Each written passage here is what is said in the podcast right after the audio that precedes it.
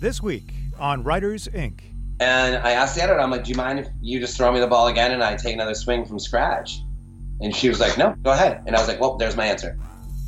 Whether you are traditionally published or indie, writing a good book is only the first step in becoming a successful author. The days of just turning a manuscript into your editor and walking away are gone. If you want to succeed in today's publishing world, you need to understand every aspect of the business editing, formatting, marketing, contracts. It all starts with a good book. Then the real work begins. Join international best selling author J.D. Barker and indie powerhouse J. Thorn as they gain unique insight and valuable advice from the most prolific and accomplished authors in the business. The publishing world is changing, adapting. Do you have what it takes to become a full time writer? If you're willing to do the work, we'll give you the tools. Get your notepad out, school's in session. This is Writers Inc. All right, JD, I am so excited for our guest today. Uh, I'm excited for all of our guests, but I, this is a guy who I've interviewed a few times, uh, going back a number of years before before the book came out. Uh, it's Josh Malerman. Yeah, Josh is great. Um, he, he's he's hard to explain if you've never heard Josh speak before. It, it's kind of like trying to lasso a tornado and hold on. Um, I mean, if, if, there was a way to bottle the energy coming out of this guy, um, you could make a fortune. Um, but he's he's yeah he's so entertaining and he's he's you know I don't want to use the term scatterbrain because that's that's not exactly right. But like his his brain is jumping around to so many different things all at the same time. Um, and it's amazing to listen to because he's got such a handle on all these different things. Um, and I mean, his productivity is is ridiculous. Um, but just hearing you know about Bird Box and, the, and that story is is a lot of fun. Yeah, it really is, and he's he's multi talented. Uh, he's in a great band called the High Strung. Uh, they've been playing up in Michigan for a long time, and uh, and it was it was so exciting to kind of hear him talk. And he's got a very humble manner about him too. You know, uh, hearing him talk about the the debut of the film and being in L.A. at the at Mann's Chinese Theater for that, and, and sort of all the spectacle, and yet this is a guy that still lives, you know, outside of Detroit, and he's he's still like he's pretty grounded, and uh, I, I just thoroughly enjoyed talking to him. He's a real pro. Yeah, absolutely. Um, and, and I, I, think he likes that. I mean, he's got a lot of family there. He grew up in that area. I, I don't see him ever leaving. Um, but I think he just bought a house up there, which yeah. is which is really cool. He finally settled down and and put some roots in. Yeah, great. So we're gonna uh, we're gonna listen to the interview with Josh, and then when we come out on the other side, we'll talk about some great takeaways from the conversation. All right, here we go. All right. How are you? Good. How are you? Good, man. Uh, I was I was thinking, you know, last time you and I talked, it was right before the premiere of, of Bird Box. Oh yeah. Right. So yeah. Uh, I'd, I'd love to kind of know, like, you know, now that you've got some distance from it and you know, kind of relished in it, what was that like? Oh my god. I mean, like we we felt or we thought that the the night the movie came out that that would be like not the end of it, but that was like the peak moment or something, you know? Like, yeah, right. I mean, we even almost considered that the week that the preview came out to be some sort of like, like this is the peak moment. Like, like oh my god, it's out, you know? Images from it, that kind of thing. Whew. So we had no idea what was to come from that. I mean, I don't, I don't think Sandra Bullock had any idea what was to come from that. and, but I'll tell you real fast. If, I mean, I guess why not? Here we are on this, yeah, you know, all the time in the world we want. All right.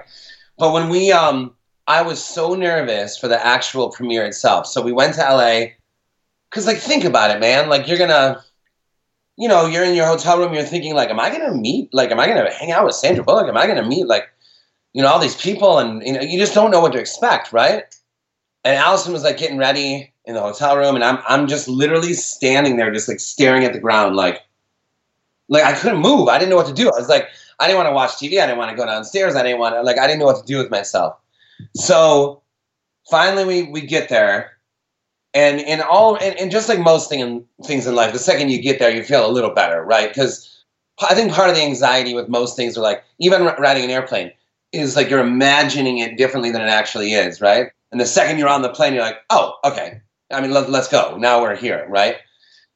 so when we got there, it felt a little better. But then, um, so each of us were, each of us, meaning like me and the actors, were each given a sort of a, um, what would you call that? Like an usher or something, uh, a handler, had a handler, nice. Yeah, and this woman came up and she was like, "Hey, I'm gonna take care of you," and I was like, "Okay," and she's like, "Follow me," and I was like, "Where?"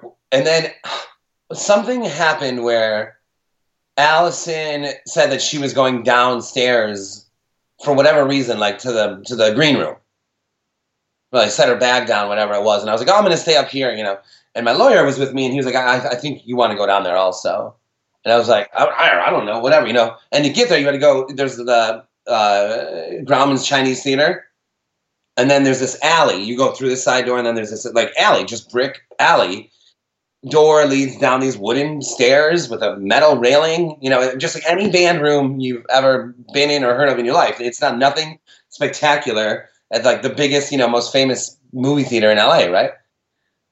So I'm like, okay, and I go downstairs, and when I got down there, um, the whole like cast and crew and everyone were like down there in that room, and I was like, oh, wow, okay, here we go, now we're going, and it was amazing. You know, they they interviewed each of us. It was um during there was some sort of like it wasn't the fire of two years ago, but there was another fire going on when we were there. Oh, yeah, wildfire. Mm-hmm.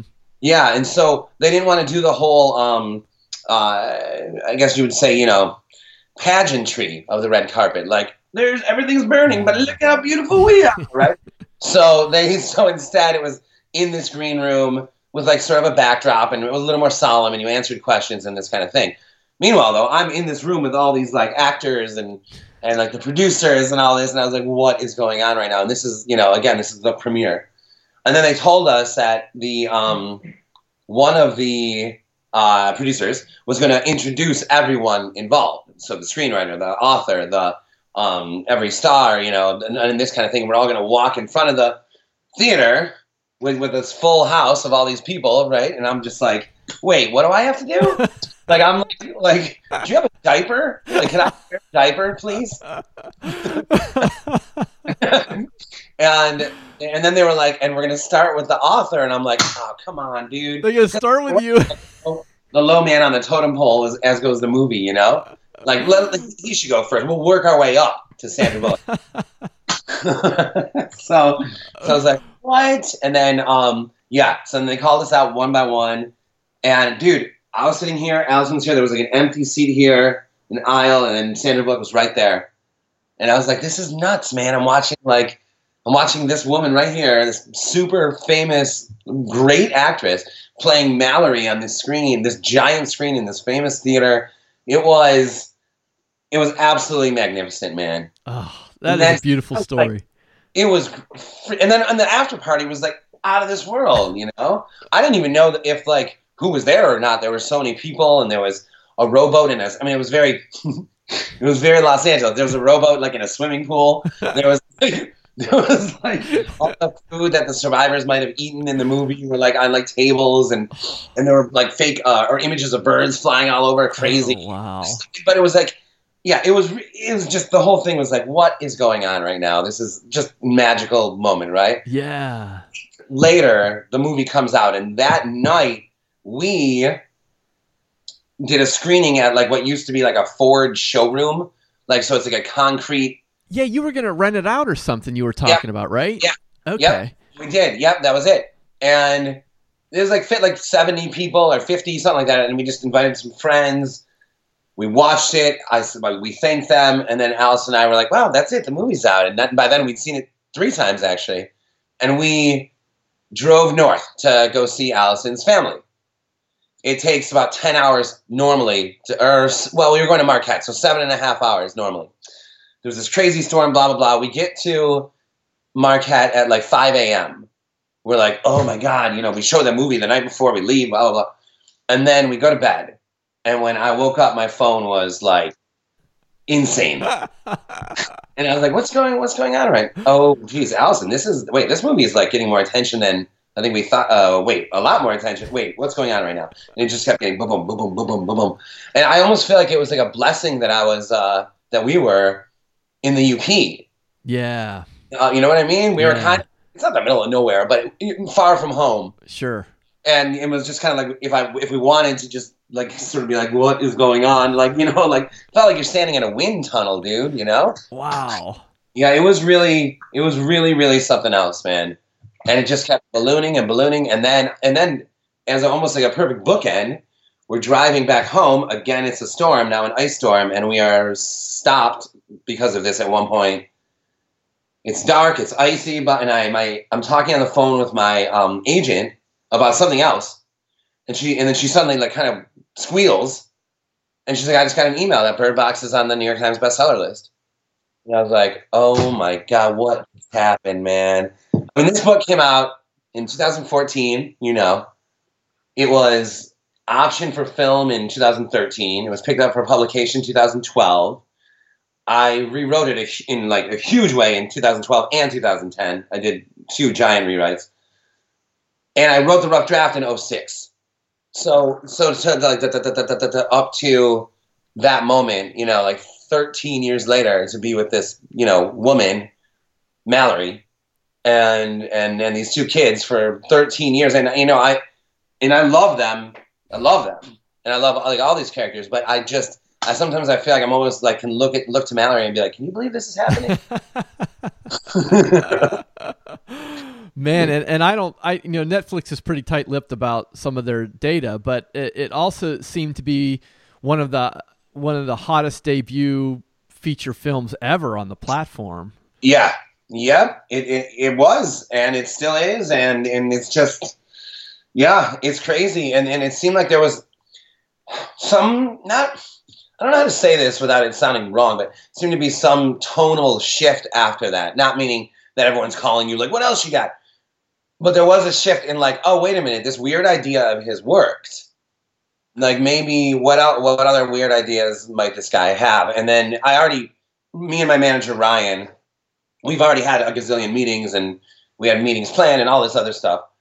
So when when Bird Box happened, it wasn't that it like wasn't that it like made you famous or something, but I think that it did tell maybe other producers like, hey, between you know this is a weird idea, and you got Midsommar and It Follows and Hereditary and and this whole sort of just I don't know, not quite standard horror, not meaning not meaning that it's better or whatever, but just kind of more far out ideas or something. Um, and I think that it did something for that, and and that eventually led to like the House of the Head on Creepshow and and I don't know. And then now here we are now, and there's other leads going on right now. So it, did it open doors and did it do that? I think so, but not in a. It's not like I'm like driving a Ferrari, not that kind of door. It doors like it opened doors like, huh? Maybe well, tell us tell us what other ideas you have. Maybe maybe something else will do. And that is like just about all any of us could ask for, right? Yeah, yeah. So, yeah. so tell me a little bit about how that has uh, changed your approach to the business of writing, um, or or has it? You know, just sort of having those opportunities or having that experience has that changed the way you approach running your quote unquote business?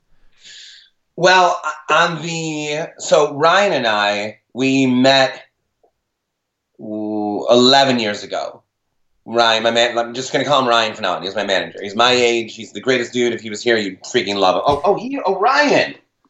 Ryan, do you want to tell him the story? it looks just like him. We met 11 years ago. Yes, we did. We met. It does kind of look like no. we met 11. we met 11 years ago, and um, you know, he's always had just like a God, almost like a like a, a sense of what would work and what wouldn't. Not not meaning that you know he would say don't write this, it's not going to work, nothing like that. But I'm writing you know two three novels a year and a bunch of short stories, and with every one of them, I'm sending them to him and. And there's just certain ones he'd be like, oh, this, oh, you, oh, uh, hey, what, what are you, what, what are you doing with this one? What are you doing with this one? You know, and then so he sort of has always always been in charge of like or always been like the flame behind the film and TV side. Okay. And so, but now him and I are since post Bird Box, him and I are producing um, every project that has happened since then t- together on it as well. So I want to give you an example, but like I can't, I'll just put it this way: what, a number of the books have been optioned. Well, let's just take Black Mad Wheel because that that news is out. Black Mad Wheel has been um, optioned, and the script is being written right now, and Ryan and I are producers on it And so to say, you know, with Bird Box, I literally did not have one one say, nothing. I mean, they were wonderful with me. They flew me out there. I saw storyboards. We were on set. We talked about things, but ultimately, like you know, if I wasn't, it didn't matter if I was into it or not, and that's fine. I, I'm 100 percent fine with that. But now I am. If I, I am as involved as I want to be, and it's kind of it's cool. Like I'm talking to the screenwriter of Black Mad Wheel, and he's really interesting and he's really good, and like the script is really uh, has like a ton of energy, and I'm not like being Mr. Humble. I actually kind of think it's better than the book. I just think that it. I think that it has more like. I'm like I'm like Barnett. I think you figured something out that I wasn't able to figure out. There's there's like a there's a lifeblood here, and he's a younger guy, and he's really energized about it. And I'm like, this is really good, dude. But to play a part in that way at all is brand new to me. So to answer how the business side has changed, well, Ryan and I now have a production company that we call Spin a Black Yarn. Um, I that's the name of um, we got the name from it's a collection of uh, short stories of mine that hasn't come out yet called Spin a Black Yarn. Ryan and I call our production company Spin a Black Yarn, but we're not only working with my stuff. We also um, are working with John Skipp on something, and he just wrote a script for that is really good. We're working with Jonathan Janz, um, Laura Lee Bahr, and like some other people. So there is something something starting on that side. Where will it go? And and also maybe a better question is how business involved do I actually want to be? It's just not my natural state. Like some of the phone calls, I, I uh, I'm almost just kind of just silent the whole time while the other producers and Ryan are starting to talk because I'm just like, I, it's just not really my style to be like. It's more my style. Let's say John Skipp. It's more my style for him to finish a script, give it to us. I read it, and then I like call John and say like, dude, my God, I love this part. You know, maybe this was this, maybe this was this. That's just more my style rather than from the start. Like, uh, like, are we aiming for a commercial or are we aiming for um, artistic, or that's just not really my style to even consider those things. So I feel like my role so far in this has come like, right, like after the script is written or after there's something to like a work of a work to actually talk about, rather than the, the aim or something like that. God, yeah. Has there been some skill transfer from your from your life as a musician into or that business into this business, or are they very different? Well, I mean, I'll tell you what, and this is like no secret that I'm. It's not like I'm hiding this from anyone involved. I now that I am a producer on a few of these, I'm like, maybe me and my boys could do the soundtrack for this one. maybe like I, you know, me and me and Allison. Allison just walked in the room wearing oh, seemingly nothing. Are you going to yoga or something like that? Um, hello. Hi. She I, says hello. Hi. She's not naked. Right? What do you think? looking for a checkbook, actually. Oh, but, no. Oh, you just need some money in the middle of this. Here, it's perfect. This is all about the business. It's like insane. We're talking about the business side of things. I'm like, nothing has changed. Allison walks in. Where's the checkbook? She's like writing checks next to me. um, hold on. It's... I actually just need this. The writing number. Okay. anyway, nothing has changed. Um, okay. So yeah, so there's no secret on that side. Like, it's a little nerve wracking. Okay. when Bird Box was first optioned, um, Andy Muschietti was uh, was signed on to be the director. He did it and it too and Mama. At the time, he had only done Mama though, and I'm I met up with him twice. Um, at the same restaurant, which is bizarre, uh, for lunch to talk about things. And at one point, he said, "Hey, would you be interested in doing the soundtrack?" And then he was talking about for Bird Box. Okay. And I was like, "Oh, oh, geez. Um, who are you thinking of right now?" And then he told me that he was thinking of Mica Levi, who did. I, I this is not planned at all. she. This is one of my favorite horror soundtracks ever. Under the Skin. Oh yeah so good. And I was like, uh, no, no, no, no, no, go, uh, work, get her. And then I was like, if you can't get her, I, I mean, yeah, maybe, right? Why? But it's kind of struck me like, do you want that responsibility? Because like we all really know how effective. I mean, every one of your favorite horror movies has a great soundtrack, right? Like almost everyone. You know what I mean? Like 99 out of 100. Maybe there's one where you're like, eh, I don't like the soundtrack in, uh, you know, The Changeling or something. I don't know. But almost all of them have like, like holy shit, their own like style or their own musical theme or whatever. So do you want to have that on you? Mm. And there's a, you know, uh, when I met Andy Muschietti, I my answer to that ultimately I think would have been no. And right now I'm beginning to think, yeah, let's let's let's try it. Yeah. Yeah. Yeah, that's that's. I could see the skill transference. I mean, I could see a lot of similarities between what you have to deal with as a, a performing musician and and a writer. And now, sort of where you're in that sort of hybrid space, I could see you wanting wanting to take you know more of those opportunities. Well, it's also interesting what you literally just said because it does feel a, li- like I'm writing Mallory right now, and it does feel like more of even the writing of the book itself is a performance, right? Because you know that I'm, it's not like I'm um what's the right phrase? It's not like it's just coming out of the blue, the characters, the story, the idea, or whatever. These this book will be going on a stage where it's already understood. All of Bird Box is already understood and there's i guess that would mean there's probably expectations i guess that would mean that there's like hopes that i hope this happens and i don't even mean readers i mean like agents managers editors like there's there is this sense of like you are performing or something but i so i wrote in like almost like a flurry i wrote um the a draft of mallory right and then i rewrote it and then i rewrote it again and i sent it out i got notes rewrote it again, and then I got a line edit, tons of notes. Like, I mean, I, I could send you a still shot. It's literally just red, red, red. You know, like most the books are. But the point is, the editor put in all that work, and then I just, at some point, when you've put out this many songs or novels and stories, you can tell when you're like when when you're really thrilling someone when um, the project has like that dust to it. You can just fucking tell. It doesn't mean that this song sucks. It might even be someone's favorite. But you can just tell the ones that stand out. And I started to feel like I'm like, this draft is just like I don't think that it has the dust in it. I think I'm trying to add dust to it. I'm trying to add spice to it rather than it just organically having that and then we build on that. And I asked the editor, I'm like, do you mind if you just throw me the ball again and I take another swing from scratch? And she was like, no, go ahead. And I was like, well, there's my answer. There's my answer. If she was like, if she was like, not that I was testing her, but she was like, um, no, no, no, no, no, we're so close, then I'd be like, maybe I'm seeing this wrong. But she was like, no, go ahead. And I'm like, all right. So now I am almost 200 pages deep into that entirely doing it from scratch Wow. again. And it's phenomenal. Ah, okay. And I've been and I've been sending it to her piecemeal and the manager and everyone. And I feel like it's just it, it was a bold move on my part. I, it was because you, you're already four drafts deep into this, and you wanted, you know, it was a bold move. It was freaky. I felt like I was standing on a tightrope, and it is totally freaking working. nice. Yeah, Nice. but I'm not done with it yet. Still probably got like a third of it to go or something. yeah, but you've you've rekindled that fire that you didn't feel was there in the first go round. it, it was it was just like it, I don't even know how who knows right like why why did you have the song the why did you have it in you that day and not that day Yeah.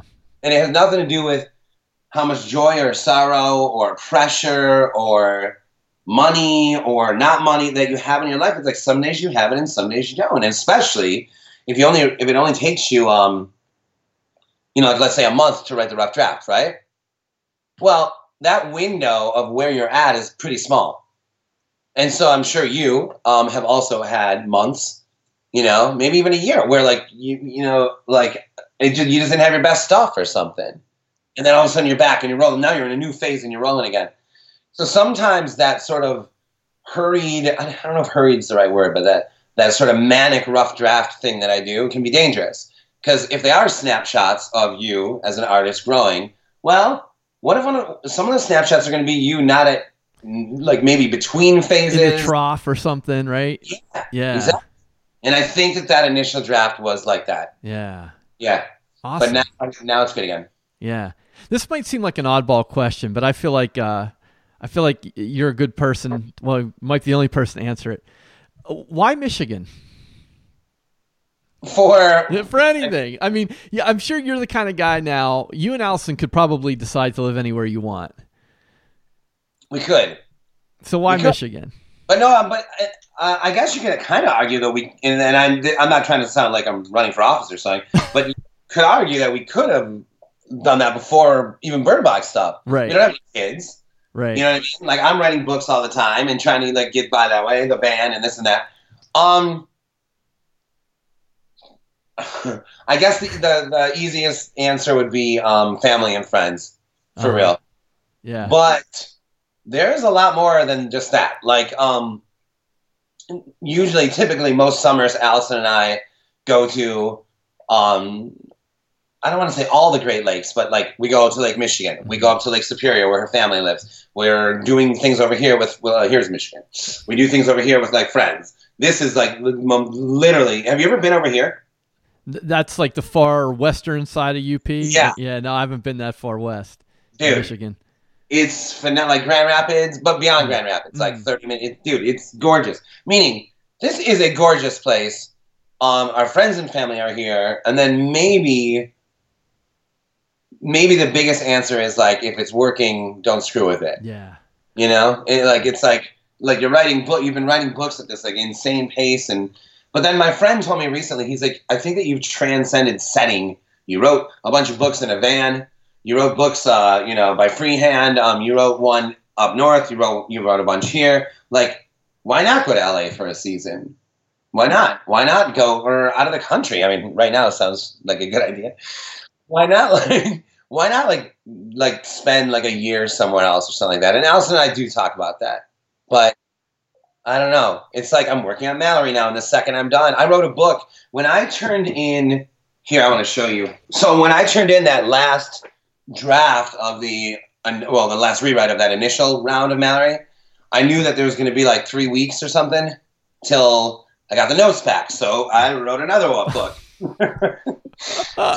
Igorov. I absolutely love this novel. And then about exactly when I was done, right around then, maybe it was I got the notes a few days before, was when I got all the notes from Mallory. And I think Igorov actually helped me because I did feel the dust with this one, and I did feel the juice with this one. And it struck me like, I don't think you felt it with that with that last one. So then I think this one actually put me over the edge to say that to them. Point being, there's always something, you know, there's always something going on. When are you going to like pack up and move to Los Angeles? You know what I mean? Like you have these meetings and, and family stuff. My dad's birthday is uh, I'm going on Saturday. You know what I mean? Like, like and then uh, just recently, I, I don't know if you saw online, but uh, one of my best friends died. I don't know if you saw that online. Sorry, man. Thank you. Um, and like we were here, thank God we were here for that. We were actually Yeah. supposed to go to New York the next day, and we ended up staying. And you, and I was with all these friends during that week, right? I don't know, man. If I was in San Francisco or LA doing that, I would have flown in, of course, for that. But there's something about being here for that too, and that like you know, uh, another friend came in and came over to our house, and then um, a, another friend might be doing that today or tomorrow, and that's there's something nice about that. Also, I'll tell you one more thing. You know Doug Murano? Uh, no, not familiar. So, so he he's like an editor of like anthologies. Okay. Um, he I could show you. I'll show you in a second. But he did um, gutted. He did he did a few that I've been in, and just he's just one Oh, of yeah, the I know gutted. Yeah. yeah. Mm-hmm. Okay. Well, let me just grab. Hold on, because oh, that's not Doug. That's Edgar Allan Poe. That's Poe. That's not Doug. so yeah, you can't walk anywhere in here without bumping into something. Um, he did this one as well. Behold. Yep. And so we Doug was at Scares That Care in Richmond. He's from South Dakota. He has four kids. Him and his wife have four kids. They drove from South Dakota to 60 miles south of Richmond. We were at this awesome festival convention. It was so so good, dude. And then Doug drove back. Well, I told him he was he's leaving a day or two after me. Oh, we flew back is what it is. And I told him like, hey, I'm actually on your. I'm about halfway between Richmond and South Dakota. Like, come to our house. He did. He brought his four kids, his wife. They spent the night. We had this incredible night together. And I did feel like something of like he had never been to Michigan, and I did feel like something of like some sort of ambassador, some sort of like, welcome to Michigan. This is like, look how freaking pretty this is, and how amazing. And and you know, we all know that every state has its own natural wonder and all that. But this is the one that I know or something, and it felt good to like play host to that. And I think Jonathan Janz is coming. Uh, what is today? The tenth. I think he's coming up to mm, to my house uh, in two weeks because I'm hosting sort of a um, it's like a lecture of this uh, Bigfoot UFO expert guy, and I invited him, and he said he was coming. He lives in Indiana, and I'm like, well, come on up. So I and I like that. I like playing like host in Michigan or something like that. I get it. Yeah, Yeah. I get it. I mean, I, I mean, I've been in Ohio for 14 years now, and uh, it's the same vibe. Where, you were know, you, where were you before that? Uh, well, I lived in. Uh, I grew up in Pittsburgh, but I lived in outside of New York and New Jersey for a while. I lived in Nashville, Tennessee for a while.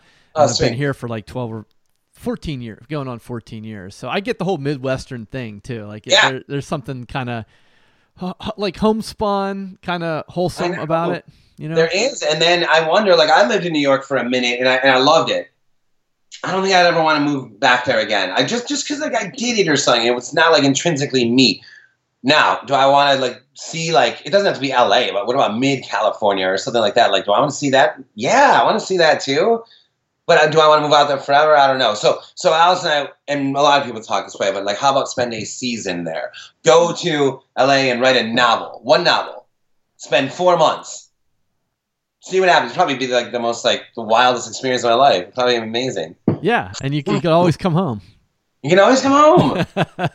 and we own this house. This is the first house I've ever uh, owned in my life. nice. Yeah. So you have a home. Not only do you have a house, but you have a home. yeah, it really does feel different, man. Do you own your house? Yeah. Yeah, it really does feel different. It's like a like the garage door broke, and we uh, Allison called this dude, and he came and fixed it. We're like, well, we did it. We're homeowners.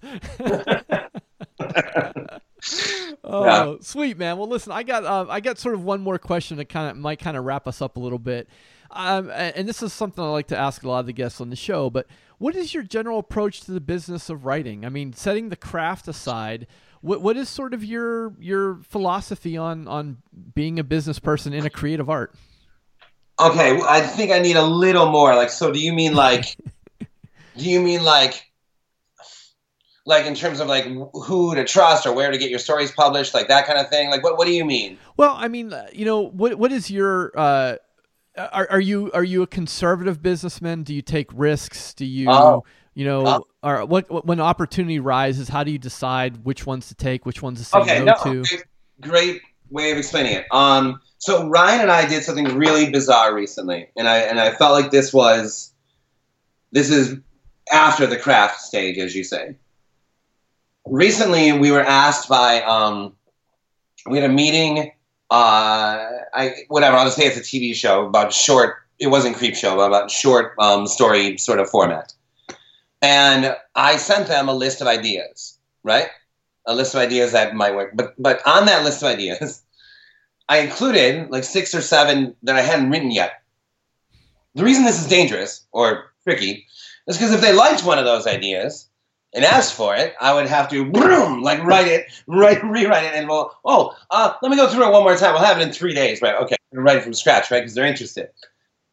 So when we did that, that that that didn't happen. That thing that I just said, but what it did open for Ryan and I is like, like why, like why is that um, approach different than any other approach? Why does it have to be?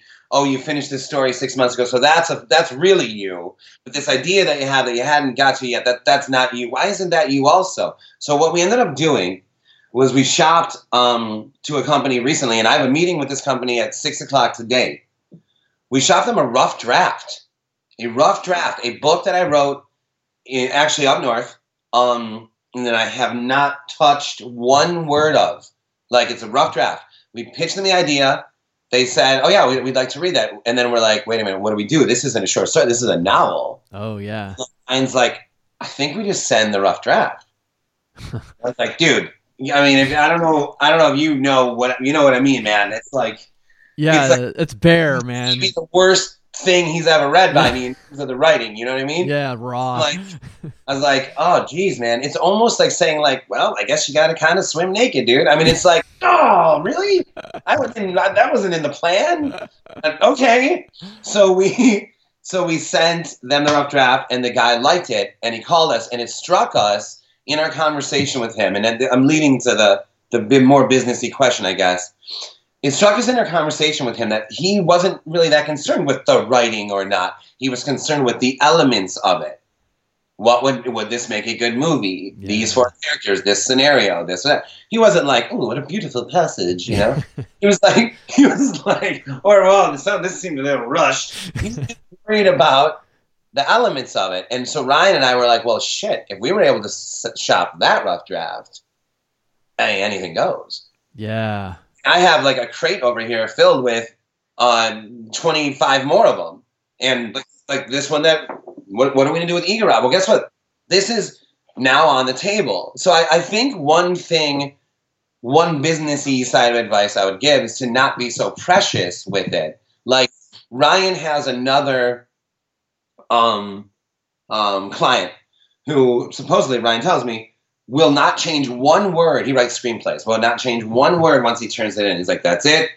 Like that's it. I'm like, "What do you mean that's it?" And and I think they have found success together, Ryan and this guy.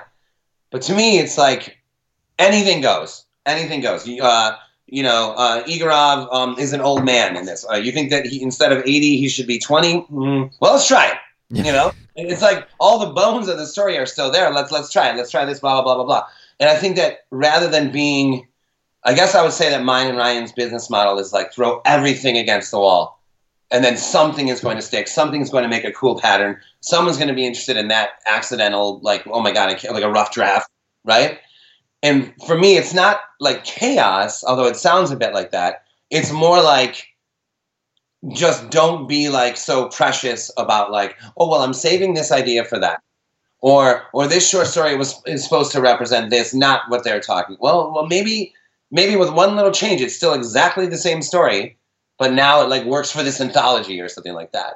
So I was asked to um to join uh, an anthology about um, like circuses and state fairs and stuff with Cemetery Dance. And I said to Al, and I didn't have time really. No, I had time, but I, anyway, I didn't. I asked Allison, "Do I have any circus stories?" And she's like, "Dude, you have a whole novel called Dandy." And I was like, "I was like, I know, but that's a fucking novel." I mean, she's like, "Okay, well, you asked," and I'm like, "All right." And so I then I wrote Cemetery Dance. I'm like, "Would would thirty five thousand words be fine?" And they're like, "Oh, you want to give us like a novella?" I'm like, "Yeah." And they're like, "Yeah." So I was like, "Oh my god!" So I squashed Dandy down into to make it fit for this. Here's this. This could not be a more perfect example of my business model. It, it, I could have turned that down. I could have been like, "I don't have that," and then Dandy would be sitting here amongst these other rough drafts, just forever, whatever. And of course, and you know where I'm leading with this now. Of course, it is better now. It is. It's better now, and that's why I mean by by not being so precious, not being so, um, you know, like static. Like this is how it has to be, or this is how the story is, or whatever. It's like, hmm. I. It was more important to me at the moment to get Dandy into that book than it was to keep it as a novel. So I was like, all right, we're gonna have to lose all those amazing scenes. I'm going through the rough draft. I'm like, Jesus, I could I could have got rid of twice as much as I got rid of. Don't. It would have just been a dead project sitting on your shelf doing nothing. Right, and that's another thing. So, um, some of the ideas, God, I almost don't want to say this out loud, but I'm just going to say it. Some of the ideas in this new draft of Malorie were ideas that I was saving for if there was ever a third novel. And then Ryan and I were like talking, and we're like, we love those ideas for, for the third one, you know. And then it's like, wait, hold on, why wh- for the for the imaginary third one? Let's use them here. Yeah. Why save them, right? idea. You're looking for a good idea in this book, but oh, I'm saving those ideas for that. What, what are you talking about? You're gonna have like other ideas down the road, and if you don't, then you don't. That's where you. That's where your road went to, or something. Right. That's a scary idea. Jeez, like the end of the writer road. It's just like nothing. oh, sounds awful, dude. But anyway, so so I I know that, that if Ryan was here, he would he and I wish he was, he would give you a much more um, articulate, you know, business minded explanation of of what I'm talking about. But what what it is for us is like anything goes. Every idea is is just as good as the other one. There's, but it's maybe not right for that guy or that girl, you know, in terms of the editor or agent or whatever.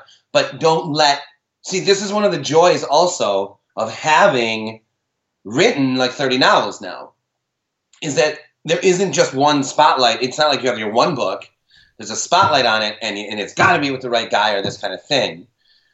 You got like 30 of them, and like I said, a lot of them are really rough. But at least now the attention is like is like like uh, dissipated, whatever, dispersed, and so you can like say like, hey, um, Ryan, do you think that this guy would like you know a woman, a woman, a window now? And you don't feel bad at all about yeah. that. yeah. You're not like, no, Yeah. but it, that's my baby. That you're like, all right, all right. all right. Do you It's the one that- in the lockbox that you're putting. Right. Yeah, it's not that, right? I think that that's one of the one of the advantages or something of being a sort of like let's go, let's go writer is that the more you have, it's like I care about them all like deeply, deeply. My God, but there's less offense if one doesn't work, or if or, or if this one was rejected, or this or that, because it's all right. There's other there's other options. So my advice to anyone listening on the business side would be to be less precious with things, to be open to changing it, um, be more fluid with like all that really matters is the bone, like root idea of the story.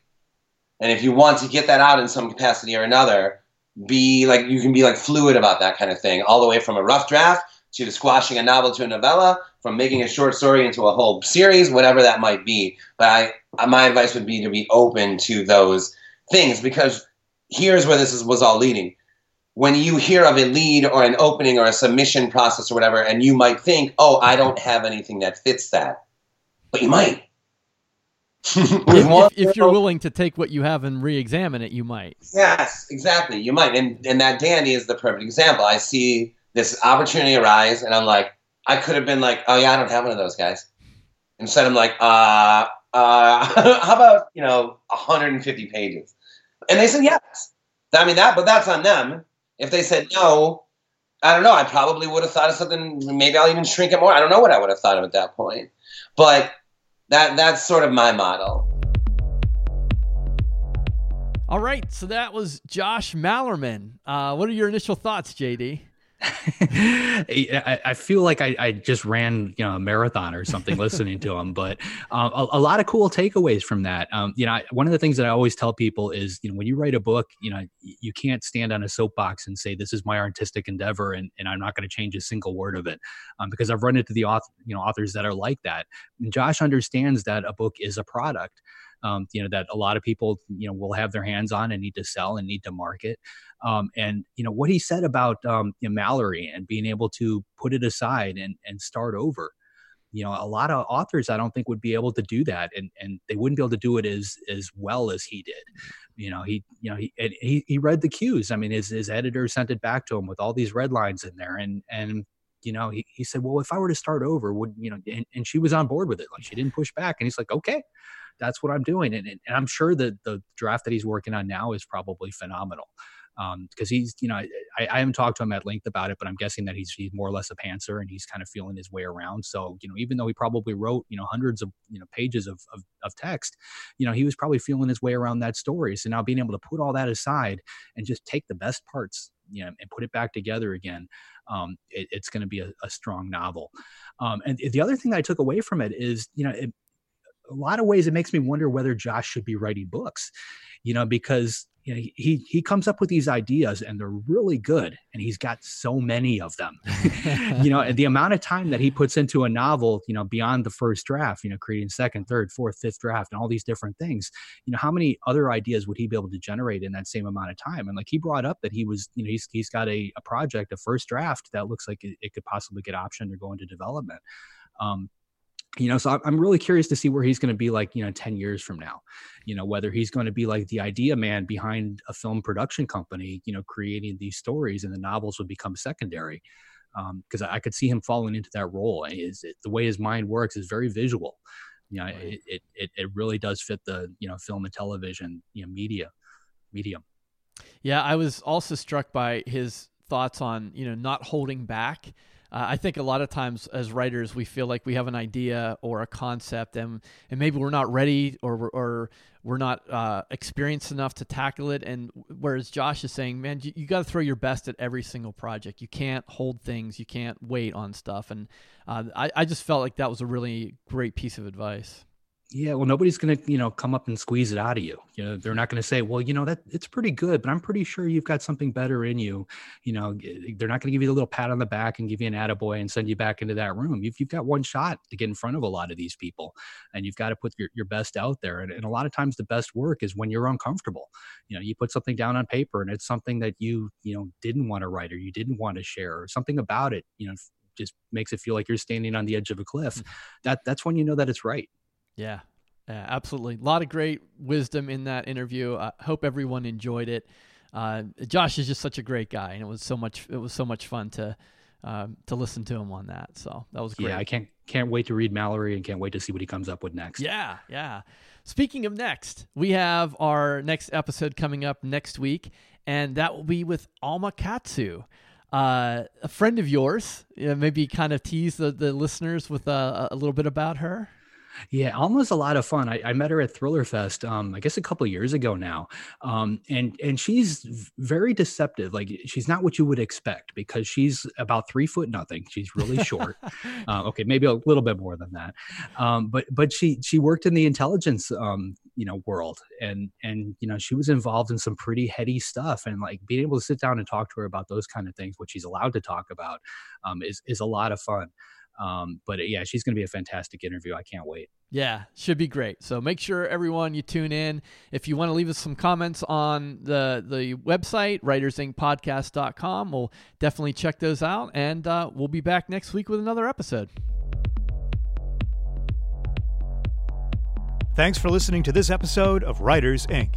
Access the show notes and leave a comment at writersincpodcast.com.